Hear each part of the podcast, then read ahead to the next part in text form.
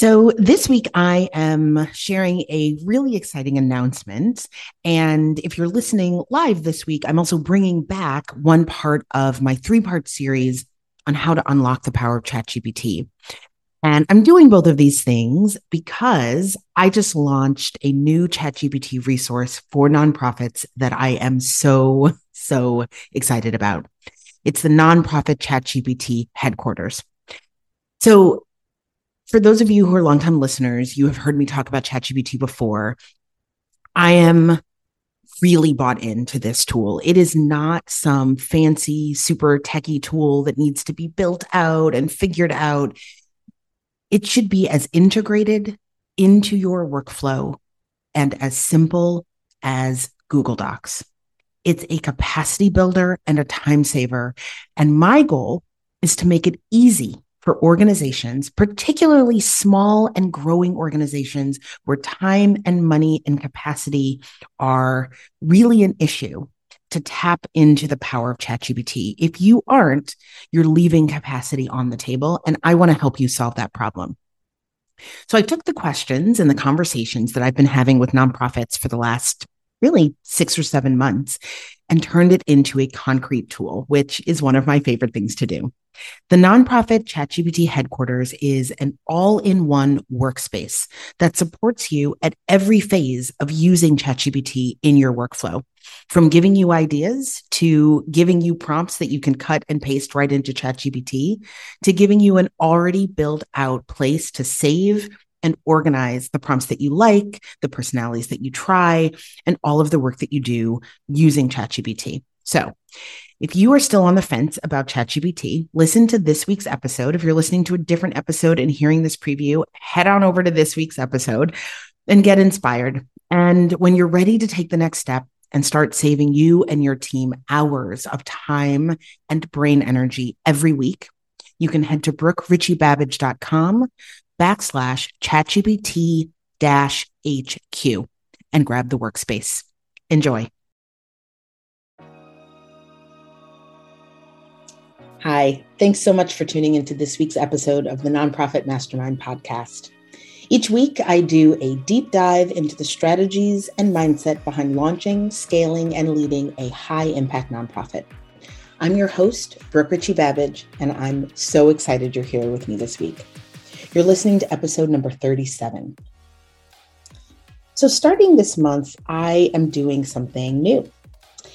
It's something I've been super excited about. And heading into the final stretch of the year, I felt like this was as great a time to start as ever. So, moving forward each month, one show a month will be a solo show with just me, where I take a look at some topic that's specific to growth stage nonprofits and explore in depth some aspect of mindset or strategy.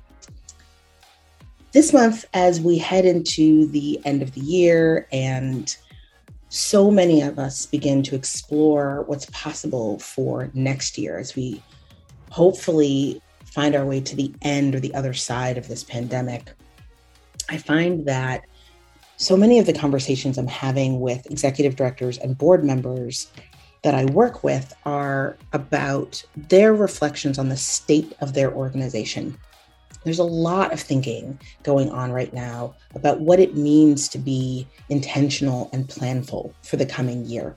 And I think that this is um, actually deeper than how do we set the right goals. It's really how do we determine where we're even starting from? How do we reassess the priorities that we may have set three years ago, five years ago, even at the beginning of 2021, so that we are setting up the right anchors for our work in the coming year. This is really a broader, deeper question about the state of their organization, right? Um, where they're starting and how to think about moving forward so that when they get to goal setting, work planning, et cetera, the framework that they've set up, um, the container that they've built for their mission and their work is the right one. I was recently asked by one of the students in my Impact Accelerator about the best way to figure out where to focus her energies in the in the next year. And that's what made me think about this topic that I'm going to talk about today. Um, that's what made me really reflect on the fact that I didn't think she was asking about goal setting. Um, in fact, she wasn't asking about goal setting. She was thinking and asking about this broader question of sort of um, organizing priorities and, and putting down anchors. And I found myself reflecting on the nonprofit life cycle as a really helpful and powerful framework. Um, and actually, one of my very favorite tools for accomplishing the task of identifying the state of an organization in a broader way than just, you know, how much money did we bring in or how are we feeling about our staff. So this month for my solo show, I'm going to talk about the life cycles of a nonprofit and more specifically, how to assess and respond to where your organization is, your organization's stage of growth. So, to get started, um, I want to talk for a minute about what the nonprofit life cycle is. It's basically a process that organizations go through or a framework that organizations can use um, to map out the various milestones and benchmarks in the life of that organization from idea to startup through growth through maturity and for many organizations through crisis and or decline so it's a framework that maps out the specific and systemic benchmarks in an organization's life. And there are really common ones. And so the idea of the nonprofit life cycle as a framework goes beyond any one organization. Really, we've identified 10 general stages in the life cycle of an organization. Um, I'm not going to walk through all of them today. I'm just going to focus on the ones that pertain to growth. But over the life of any particular organization, there are these 10 um, stages of growth that have been identified. And it, it can be really important to know which stage you're in. Because, as I said, each stage has specific and systemic and common benchmarks, milestones, specific goals, specific markers. If you want to grow your organization and stay stable at the same time, then you want to make sure that you're doing the right thing at the right time. Timing matters. By charting the life cycle of your organization and identifying where you are, which growth stage you're in, you get insight into key milestones that you should be on the lookout for and a reference point for um, the specific challenges that your organization should be on the lookout for and should be preparing to address. You can also look ahead to the next stage of growth to get a sense for what your next best goals are. You want to be able to set the right goals and address the right challenges to make sure that your plans and your actions are aligned with where you are. If they're not, you're going to be far less effective um, at growing and at staying stable as you grow. So, one example um, that comes up quite often with growth stage organizations um, is around boards. So often you have um, sort of a startup board or an early stage growth board that is transitioning, that's trying to grow into a governance board. And if you think about a startup board, um, it's really different than the board that you should have by the time your organization is a mature organization. Mature organization's board has functioning committees and officers that work on their own and self govern and help to grow the impact of the organization in partnership with the leadership. It will be really frustrating and it probably won't work to try to take a four person startup or early stage board and divide them into self functioning committees that fundraise and govern. Um, that set of expectations is you know two stages beyond where a startup or early stage board would be and so you can um, misallocate energy and resources trying to move your startup board your early stage board directly into a self governing, self functioning committee's fundraising board. There's stages in between. What you actually want to do is look at the next growth phase and think about things like how do you grow the size of the board? What are the specific skills that are needed on the board? What kind of board culture do we need to be building to prepare this group or new people that we bring in to be effective at governing when they have the structure and the capacity? So, by looking at the next phase, you have a better sense of the realistic milestones to help you chart your course of growth.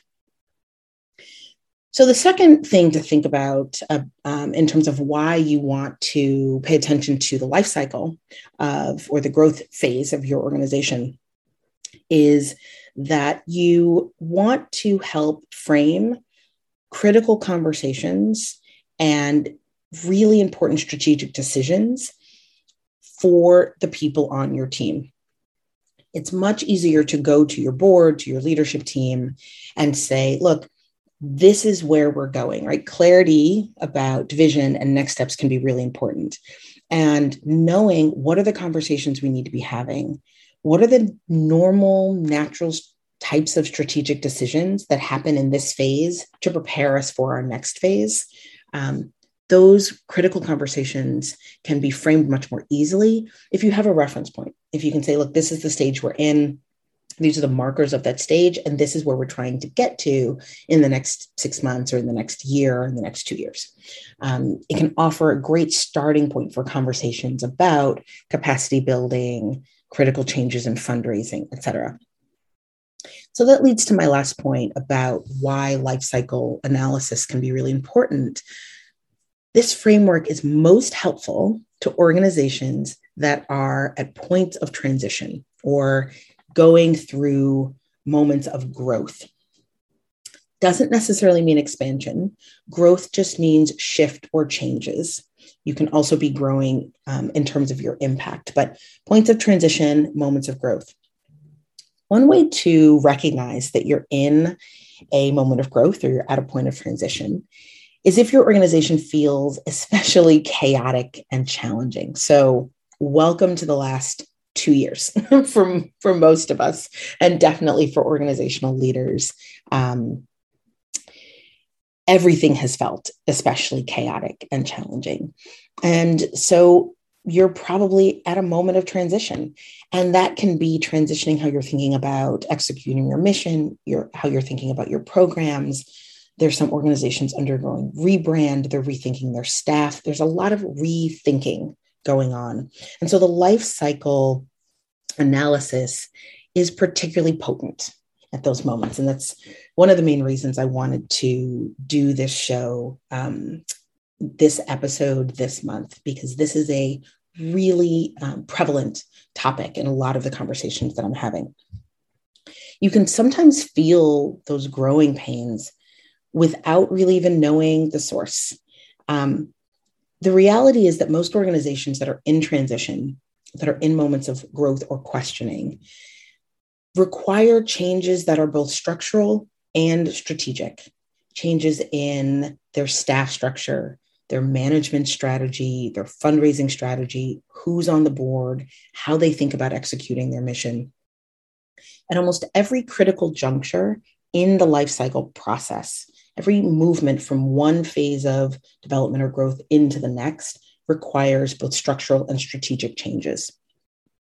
And so, knowing what those changes are and sort of preparing yourself and your team for those structural and strategic changes um, is one way to help weather the storm and stay stable, right, as you grow. You'll be able to put sort of anchors in the ground um, as you make critical decisions about what to change, what to keep steady, what should stay the same, etc. Um, so the life cycle assessment and knowing your developmental stage and what's coming next can help you be intentional about how to grow and where to where to place your attention and resources. So I want to walk through sort of how to do a life cycle assessment. As I mentioned, there are 10 stages. I'm going to go through um, the first six And there are six considerations at each stage. So as you move through each stage in your organization's growth, you'll want to think about these six key considerations or ask yourself these questions at each stage. This is how you'll know where to focus your energy and when you're ready to grow. So, the first is the nature and scope of your goals. Is your primary goal at this stage survival? Is it stability? Is it growth? For more mature organizations, it, it's often deepening impact or thought leadership. So, what's the core goal? And really, there should be no more than one or two here. These are not organizational or strategic goals. These, I mean, these are not strategic goals. These are goals that are um, about the life of your organization. At our core, are we working on surviving? That is very often the core goal of a startup organization right? Or an organization that's in crisis. That goal is survival. And knowing that helps you clarify what are the questions we need to be asking? Where should we be focusing our attention? The second consideration is the design of your organization.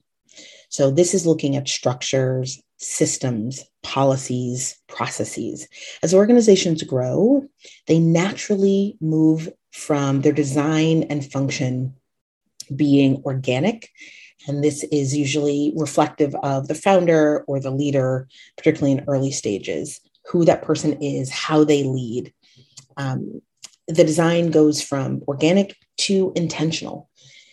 And I'll explain what this means as we go along, but that basically means um, organizations start to pay more attention to what's working, what's not, I have a great training on organizational design where I go through this in more detail, but I'll, I'll reference it um, throughout this training. The final stage in design is systematized. So organizations, as they grow, go from being sort of organically designed, you know, the people we have on the team, the way work flows from person to person or information flows, how we um, balance issues of power and authority, those go from being organic to, hey, what do we like that we're doing? What is serving us? What is not serving us? How do we develop protocols to and norms to institutionalize what is working and to get rid of or move away from what's not working, all the way to systematize? What are the systems that can be put on autopilot so that our attention can be focused on bigger, more strategic questions? The third consideration is leadership. What's the mindset um, of the leader in this phase? Right? What are what's the organization being called on to navigate or grapple with in order to make the transition to the next phase? The next one is strategic clarity. What is the organization's level of strategic clarity? What's the time horizon of your planning? Are you at a phase where you can only plan six months or one year ahead? Or do you have enough stability to realistically think three to five years ahead? Um, how far ahead are you able to look with certainty? How are you able to use your strategy to guide the work of the organization? Are you mostly drafting, drafting implementation plans, or are you able to integrate your strategic plans into your budgets, into your finance plan? And those are things that happen as organizations grow, become more stable, and more mature. The fifth consideration is capital, fundraising, and finance. And these are questions like Is our fundraising strategic? How transactional versus relational is it? how much of our budget is general operating support? How much of it is sustaining income, like monthly donors or donor circles? Is our capital focused primarily on increasing our income? Or have we shifted into also thinking about diversification of income and stabilizing our income? These are also questions like Do we have a definition of financial health that guides our budgeting and our longer term financial decisions? What kind of budget do we have? Is it a hold steady budget? Is it a growth budget? Is it an aspirational budget? And finally, do we use our financials as strategic tools? These are all the kinds of questions the answers to which will tell you where you are in terms of your capital um, considerations um, for the particular growth stage that you're in. And finally, you want to look at your capacity for sustaining your work.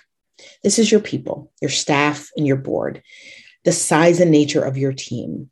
How many people on your board? How is your board structured? Are you at a place where you can have committees? Are your officers doing what they're supposed to do? Do you have a leadership team? Are you hiring for execution on your team? Or are you at a point where you can hire for ownership?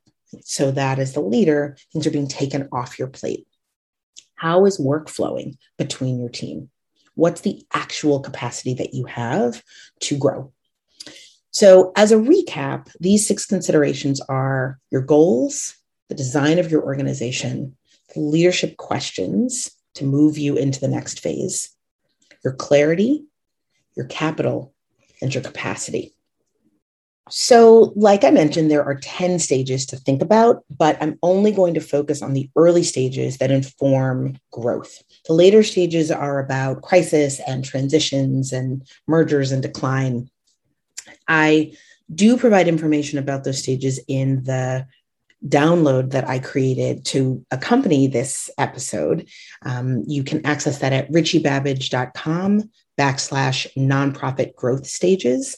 And it's an overview, very high level overview of what I'm talking through today um, that you can share with your board and your staff. And in that handout, I do include the later stages, um, but I'm going to just do a deeper dive into the earlier ones um, here. So I'm going to walk through each stage and specifically highlight the considerations that I walked through for each stage. And you can um, see where you are um, see where you do a little assessment as we go along. So, the first stage is the idea stage and birth and launch. So, during this phase, you've identified a problem or solution to a problem. Your vision is sort of being developed. The organization is considered to have launched as soon as you begin running programming. So, this is even if you are not incorporated. As soon as you start to carry out your mission, you start to carry out your mission right? There there's a there's a there there. The format the structure the longevity all of that is separate from the actual launch. And so the goals during this sort of idea phase are often to launch. Um, the design is organic at best because the idea is still very much information. You're having conversations.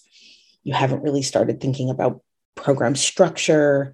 Um, there's really no sort of clarity or capacity um, or capital to speak of because it's just an idea.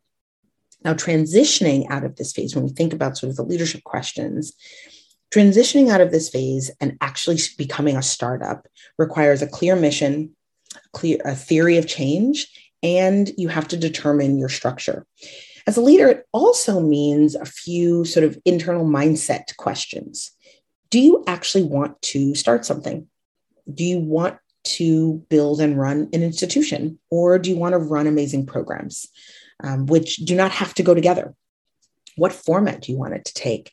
And does formalizing your idea into a into some form of corporate entity actually make sense? Is it something you want to do? So those are also some of the leadership questions that have to be considered in order to transition effectively out of this phase. Phase two, startup. This is where the organization is like an infant. I have to talk about an infant organization. And this is where the organization is mostly still the founder. This phase is often marked by a lot of energy, very little money, and some newly acquired legal status. This could be a 501c3 nonprofit status. This could be a B Corp. I do a lot more work these days with B Corps. Um, some other social enterprise format. Many organizations are playing around with different corporate structures. There's some really interesting work and conversations um, taking place around structures that are um, that really incorporate shared governance and shared leadership. But the key is that you have formalized the institution in some way, and now you're racing to do the work of the organization and to survive. So the goal of this phase is survival. Startups are out to prove the impact of their theory of change by experimenting with program design and landing on what works. You want to have proof of concept, you want to have proof of impact. And that is key to your survival as a nonprofit. So that's really the goal. The design of your infrastructure is organic. It's shaped by the founder, shaped by the person who's leading. It's carried out by you. There are almost no systems or processes because it's usually just one person, maybe some friends. Capital is most often self funded and really, really often, way more often than not, the executive director is not taking a salary at this point. So all of the capital coming in is going right back out to programming. In terms of capacity, there may be a startup board. Um, you know, there has to be one legally, and often those people who are on the incorporation documents stick around as a startup board. They're volunteers, they're friends and family. Maybe there's some volunteer staff, one or two independent contractors. The upshot of capacity here is that there's more work than people, meaning everyone does everything. There's no role differentiation at this point, and it's really all hands on deck. A working board, a working volunteer staff. Um, the board is engaged in doing rather than governing, and everybody's sort of in it together. In terms of clarity, at this point, there's a clear mission, and you may have a theory of change. Um, but just as often, the work is just what it is. Um, that there's no sort of question about a strategic plan um, or sort of clarity in that in that context because you're just doing the work and again trying to get proof of concept. So the leadership question here, transitioning out of this phase requires some formalization here, a strong program logic model that shows that the impact is repeatable. An initial strategic implementation plan, this will usually be short term, you know, the next six months, the next year at the most, and the beginnings of a fundraising plan that's focused on implementation. And these are fundraising goals that are task oriented, they're tactical. What are we going to do to bring in income? Um, transitioning out of this phase into the sort of post startup phase also requires the beginning of role and position um, descriptions. Job descriptions are often sort of useless at this point. Um, because the work is not often clearly defined enough, but some articulation of the roles that are required to carry out the work. And um, that includes on a board. Moving from a startup board to an early stage governance board requires some articulation of structure. Um, who is doing what? Um, it also requires the beginning of a movement away from a board that's entirely people you know and friends, as well as an, a really strong focus on fundraising so that you begin to raise the money you need to hire staff and build your capacity. So, if you're able to do these things, then you move into the post startup phase. You move from being an infant to a child. And this is where, like a child, the organization begins to walk and talk on its own. There's more stability at this stage. You're still figuring out how to actually be an institution, but you're beginning to separate the work from the leader. Um, there are programs that are not just sort of coming out of the leader's head. You're beginning to grow and stabilize. And so the goal of the post startup phase is to stabilize.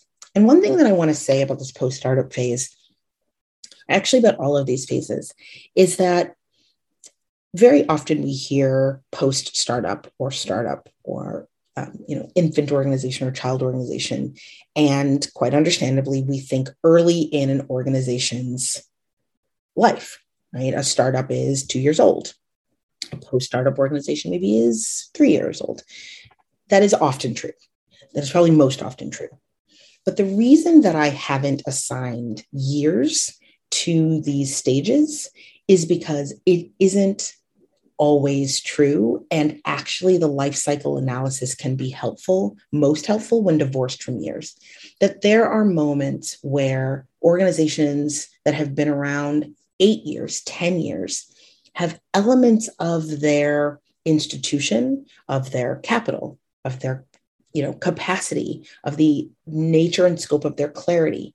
They have elements that are from a different stage. It, it doesn't always happen, but you might find that one part of your organization is in one stage and another part is in another. Your fundraising can be in one stage, but your capacity is in another.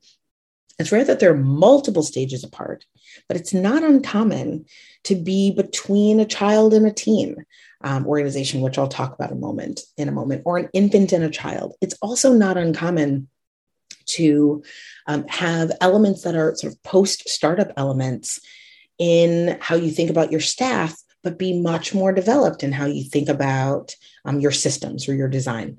So I just want to highlight that because as you hear what the goals are, what the sort of capacity, clarity, and capital milestones or benchmarks are of each of these phases, what you're listening for is, is both, generally speaking, what feels right for where my organization is, but also, are there elements from different stages that feel right? Because then you can look for each of those elements at the next stage. So, all of that is to say, don't get too caught up in, oh, but we're a seven year organization. There's no way we'd be in post startup phase. Totally not true. There are lots of organizations um, that are, have certain elements of their um, organizational development that are in this phase um, and other phases. So, this child phase, um, the goal is to stabilize. So, whereas the goal in the startup phase was to survive, the idea of having reached the post startup phase is you figured out how to survive. You have proof of concept. you have got legs, right? You're walking, you're talking, the institution's walking and talking on its own. And so now you need to stabilize just like a child. That's the goal the design of the institution is starting to move into intentional. It's still shaped by the founder. The organization tends to still be very nimble, which means that its processes are flexible and its structures are flexible. Very often, its structures are flat, which allows it to stay very nimble and responsive. Innovation and testing and refinement are still really core to programming and to how the organization works. So it's still organic and responsive, but at this phase, the organization should be starting to pay attention to okay, what norms are we starting to see? What's working? Um, if we're going to innovate in this way around our board structure, our fundraising, if we're going to try these things, great, but let's start to test and note and evaluate so that we can refine. That's what starts to happen in the post startup phase. Um, in terms of capital, fundraising, and finance, more regular fundraising is happening um, because your expenses are going up. So, very often, st- because the goal is to stabilize, you're trying to right size your expenses and your fundraising. And that can be tricky because if you are beginning to think about actual staff, part time staff, actual employees, then you need to think about fund- fundraising in a more structured and intentional way you have more robust programming. You need more robust fundraising. So the the sort of markers of capital the capital considerations in the post startup phase are how do we stabilize and right size our finances to meet more structured and robust expenses? The capacity in the post startup um, phase is usually made up of a small staff and some some combination of a small staff and contractors your team is starting to form but most authority still fits with the executive sits with the executive director. You're moving out of the sort of startup board phase but and I, I mentioned this example earlier you don't usually move from a startup board to a true governance board or fully actualized fundraising board.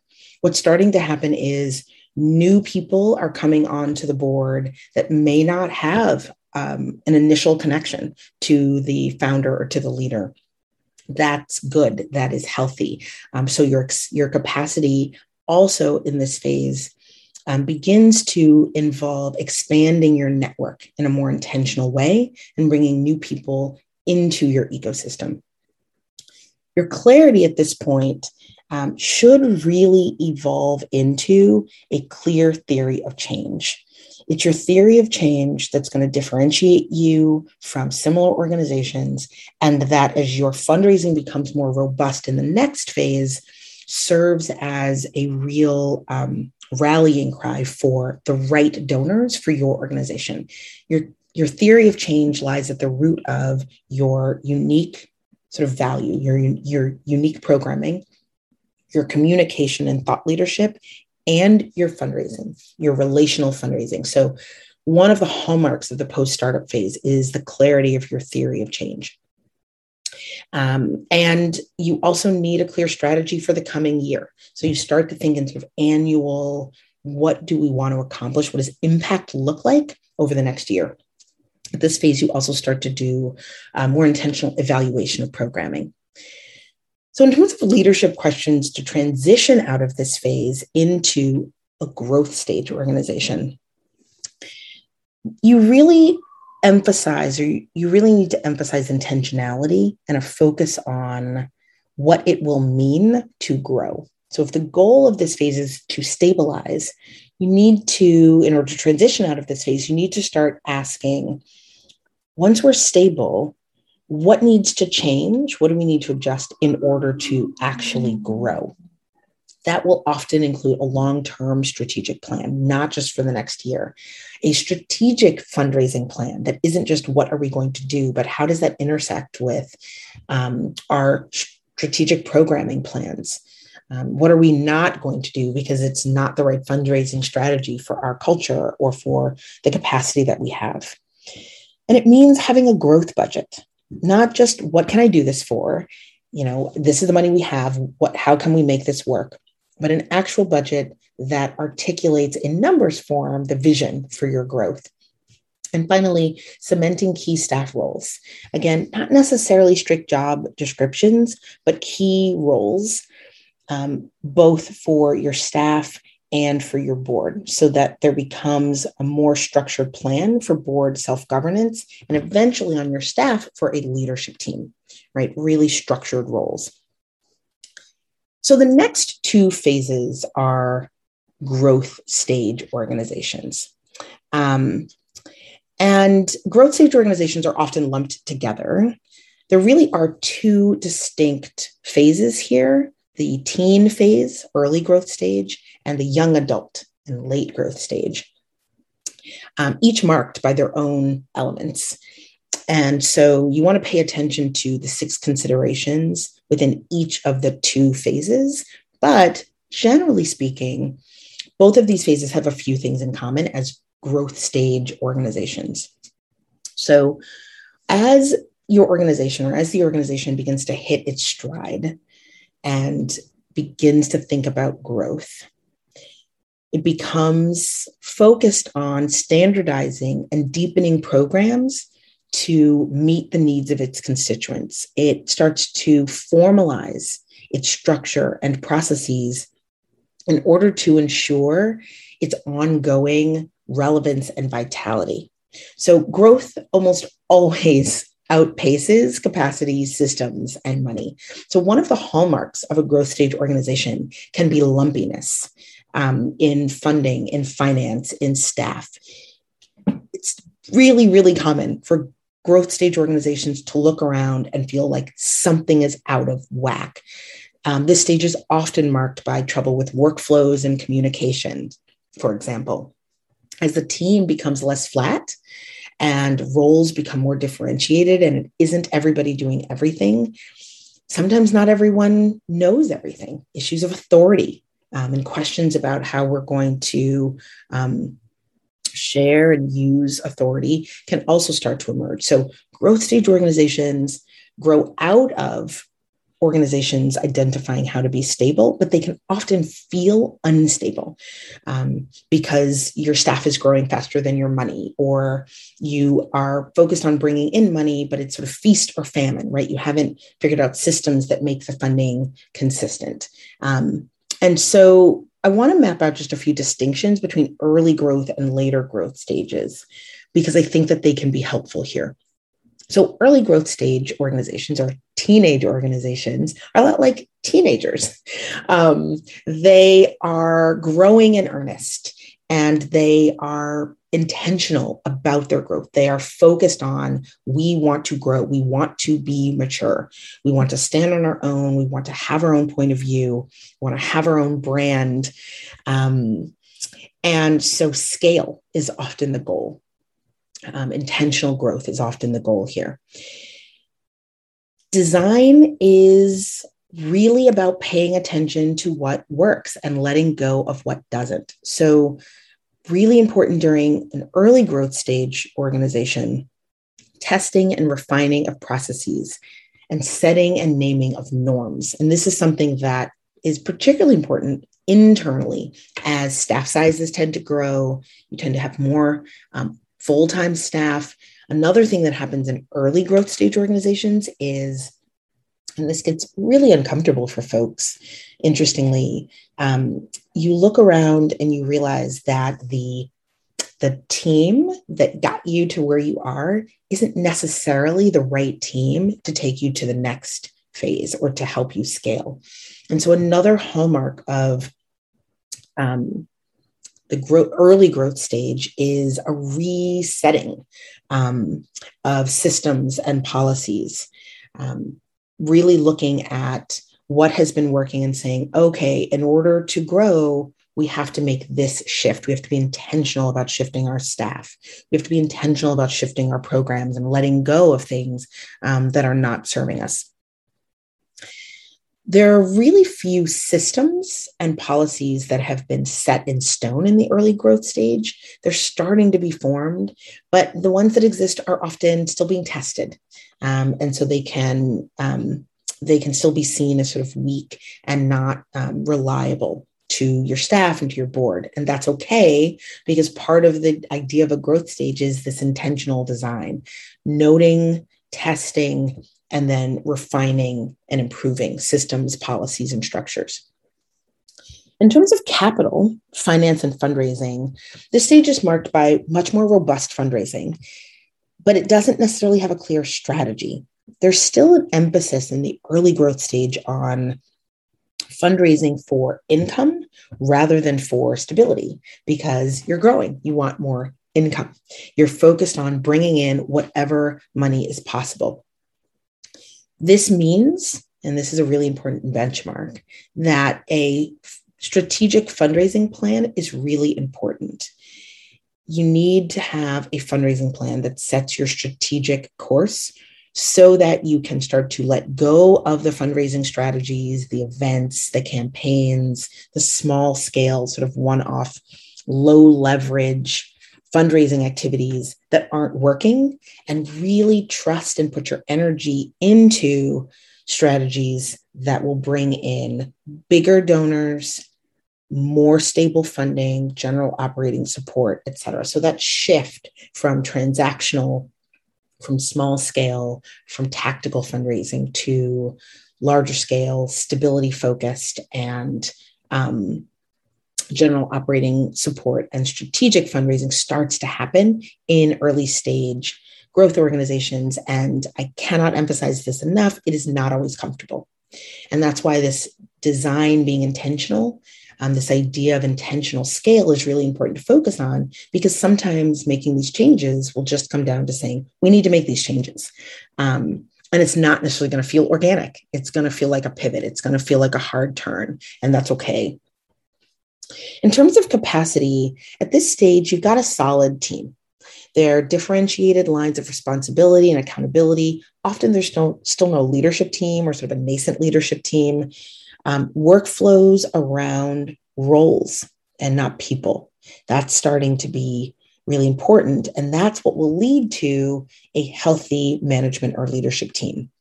Healthy differentiation roles um, is workflows really being around the roles that people have and not just following people. In this stage, core authority still tends to sit with the executive director, um, and that will start to shift in the young adult or late growth stage phase, which I'm about to talk about. And the last part of capacity in this phase is the board. This phase, the board is growing. More people that are not connected to the executive director are coming in. And you start to see committees and officers, even if they are not necessarily functional at this time. there are enough people and an awareness of sort of what governance looks like in an ideal state for committees and officers just to begin to emerge. And so the challenge there will be how do we then make them functional? In terms of clarity, um, this is a really good phase to begin a three year strategic planning process. And I really like three years more than five years. Um, five years tends to be um, a time horizon that's actually just slightly too long, um, that organizations move through life phases um, more quickly than every five years. And so, a lot of times, organizations will have a five year plan. They do a five year plan, they'll get to about year three and find that they need to revamp their plan. So, a three year strategic plan is really a good long term plan. And this is a phase where you want to start developing that. So, finally, the leadership questions and challenges to prepare to um, move into a late growth stage organization and get closer and closer to a mature organization is really a, in large part about the executive director. The ED during this phase has to change or think about what is required um, in terms of changing their style and leveling up their skills. They have to get comfortable building and delegating to a leadership team. They have to get comfortable thinking differently about the nature and type of fundraising and network expansion. They have to get comfortable paying attention to f- their financials in a different way. There's a lot of skill building and capacity shifts and leveling up for the leader at this phase in order to steward a more mature organization. And so, this shift in what's required of the ED um, as a person and as a leader often happens during the growth stage um, of an organization, the early or late growth stage of the organization. And so, this late growth stage organization or young adult, teenagers grow into young adults, this is where the organization is growing. It's, it's growing and it's expanding and the goal starts again to shift back to stability, right? So in the late growth stage, we've grown, we've added our staff, we've built up our board, we've expanded our programs.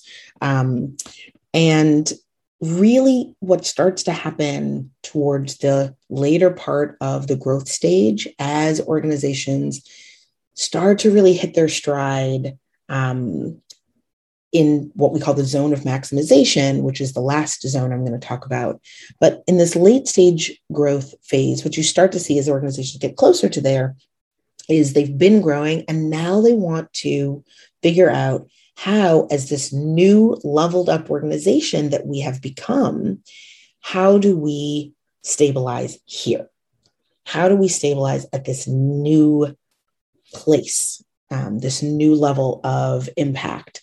And so, taking a step back, what you've seen is organizations go from survival to how do we stabilize? Okay, now let's grow. And how do we stabilize again?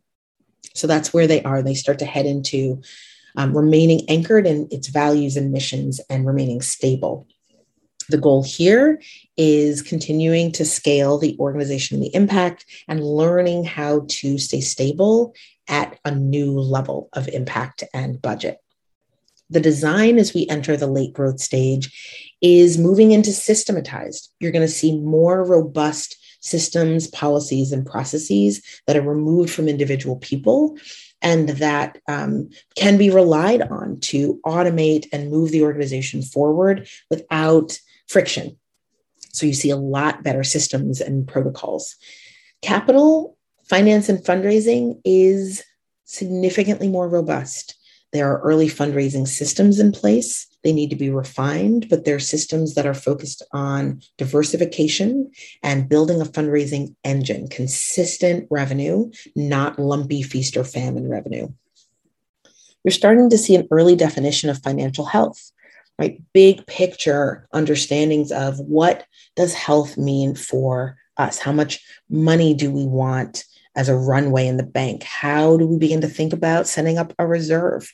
Um, what are the key financial indicators that we want to pay attention to, or the KFIs that help the leadership and the board finance committee track against a definition of financial health? In terms of budgets, you start to see um, adoption of a real growth budget, an aspirational budget that reflects the vision of growth and a vision of higher and deeper impact. Um, and that translates that into money. What is the cost of a vision of growth? Not just how can we make, you know, five hundred thousand dollars work. And finally, in terms of fundraising, you begin to see the kind of fundraising that supports and sustains an increased budget relational fundraising, not just transactional fundraising that focuses on bringing in income. So all of this is happening and sort of gelling in the late growth stage. In terms of capacity, you have board committees that are functioning, you have board that boards that understand their role in fundraising and engage in fundraising and that have clear lines of accountability around fundraising this is going to start to look really different in different organizations. Some organizations have a give get, some don't. Um, some have a give and not a get. Some have a meaningful donation requirement, some have nothing. Whatever the rules are, at this stage, they start to be clear. Like the board has its own culture and its own um, rules of conduct and engagement, and they start to begin to self govern.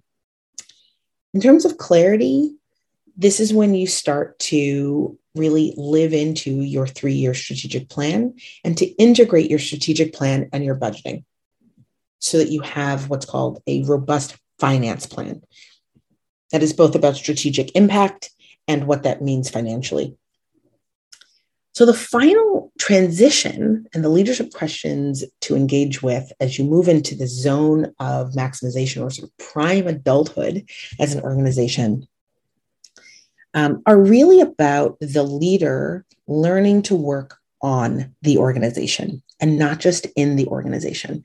In order to really function at its highest, best place, an organization needs to have a leader that is not in the weeds and that is able to rely on the leadership team and the systems that have been developed to execute on the mission. The leader's, organi- uh, the leader's emphasis and attention is going to start to be much more external. Um, so let me talk about this final stage.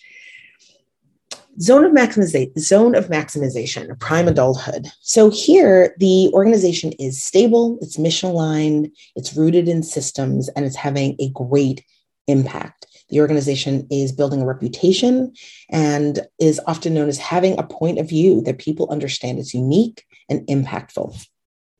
This can be a really happy place for organizations to be. Um, this is when things are clicking, systems are in place, people know their jobs, things are working. I do not necessarily mean that everyone is happy all the time, but the organization is in a state of flow. The goal when you are in this zone of maximization or prime adulthood is the deepening of impact. Right? It's not survival, it's not growth. You're good. You've figured out how to stay stable. And now you want to deepen your impact. And this is why the executive director is often more involved in external strategic partnerships, including major donor fundraising. The design of a mature organization is entirely systemized, systematized. They have established formal organizational structures. It's managed by um, a leadership team and a board of director that self governs. Programs are outcomes based and they're aligned with an, a strategic plan that everybody is bought into and understands. And it's actually a working document and not sort of a 10 page, you know, $50,000 plan that sits on a desk somewhere. Fundraising is diversified and supports the organization's needs. So at this phase, you often see really different funding models across different organizations. There's no cookie cutter way to have a robust fundraising system. And so at this point, the organization has figured out what's the best system for us. They have a strong fundraising engine, and the financials are an integrated part of that engine. They're a tool that supports strategic growth, that helps the leader and the board know what questions to ask, where to aim resources, et cetera.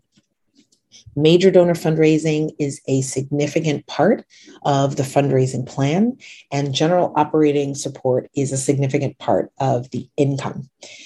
very often at this phase, a reserve has been created, and that tends to be an indicator of a certain amount of financial stability. Organizations that are experiencing feast or famine, sort of early growth stage organizations, often can't have a reserve. And so it's when you have sort of the systems and ways of bringing in money that you feel confident you can sustain. And again, this does not mean that fundraising is not stressful. It means that there are systems in place that you um, can use to support your efforts. That's when it's a good time to start thinking about a reserve. Capacity is really rooted in a strong board that is a thought partner to the executive director, a board chair that is an active partner to the executive director, and a strong leadership team, as well as a pipeline for growth through the organization. So that as people come into the organization, they can see um, a means for growth and a development of their own leadership. There's strong HR protocols. And just like in early growth stage, organizations um, in this phase have work organized around roles and not people. Clarity at this stage is really focused on a set of robust three year priorities and goals. There's also an annual strategic goal setting and work planning process that articulates how we're going to get in the next year, how we're going to take steps um, towards our three year priorities, a lot of the clarity um, benchmarks in this mature phase are about process. The entire team is involved in annual planning. The leadership team takes on responsibility for setting um, annual goals that are in line with and aligned with um, the three year priorities and goals. And there's an ability both at the board and the staff level to translate the long term priorities into thought leadership for deepened impact. So, the key leadership question here, what to look out for and be wary of, is um, the development of silos. It is possible for policies to start to feel rigid, and it's possible for organizations to feel um, so stable that the sort of opposite of the startup, innovative, nimble um, orientation starts to happen and the organization does anything it can to avoid risks. The board is self governing, but may start to feel less attached to the staff, set in their ways, separate from the team. So these are just a few things um, to look out for that can be a hallmark of moving out of the zone of maximization um, and into a phase of decline. So, those are the stages of growth um, leading to and including early, late stage growth and zone of maximization. And like I said, knowing these are a really powerful tool. Uh, doing the right thing at the right time is how you continue to fuel your growth and stay stable at the same time. Um, the key takeaway here is about readiness. So again, going back to you know why I, was thinking about this topic for this week's solo show, there's just a lot of reflection going on right now about readiness for this coming year and um, where organizations are and what's on the horizon and what they should be looking out for. And so, this is a framework to give you um, maybe you and your organization some common language um, what sounds familiar? What resonated with you in terms of benchmarks or challenges, questions to ask, um, goals to set based on where you want to go next? And as a reminder, don't get too caught up in, oh, we're a child organization um, or, oh, we're a teenage organization, but we really feel like we should be more mature after this many years. Um, it's really just looking at these six considerations within each phase, figuring out what sounds um, like the right fit for where you are, and then setting the right next best goals for your organization. So that's all I have for this week. As I mentioned, I've included as a freebie for this episode a download of the stages and a small toolkit explaining each of the aspects of the stages sort of at a high level. And you can get that at, at richiebabbage.com backslash nonprofit growth stages that is all for this week. I want to thank you so much for joining me. If you have enjoyed this podcast, I would love for you to subscribe on Apple or Spotify or wherever you listen to your podcasts and to share with your friends. And if you extra liked it, I would be honored if you would leave a review. In addition to this week's freebie, I'd like to share just a few other free resources. Coming up on October 21st at 12 o'clock, I am hosting a free webinar about how to build a high impact, engaged board of directors that is prepared to support your growth in the coming year. You can register for that training at richiebabbage.com backslash build an engaged board. And finally, if you are the leader of a six figure organization and you are ready to scale and to play on a bigger field, get to the next level of your impact and funding, check out my free training series, Scale to Impact The Five Pillars of Growth. I pull back the curtain on the five critical shifts you and your organization need to undergo to make sure that you're really prepared to get to and sustain your first million dollars. You can get that training series delivered direct to your email at richiebabbage.com backslash scale to impact. That's all for now. And I will see you back here next week for more masterminds.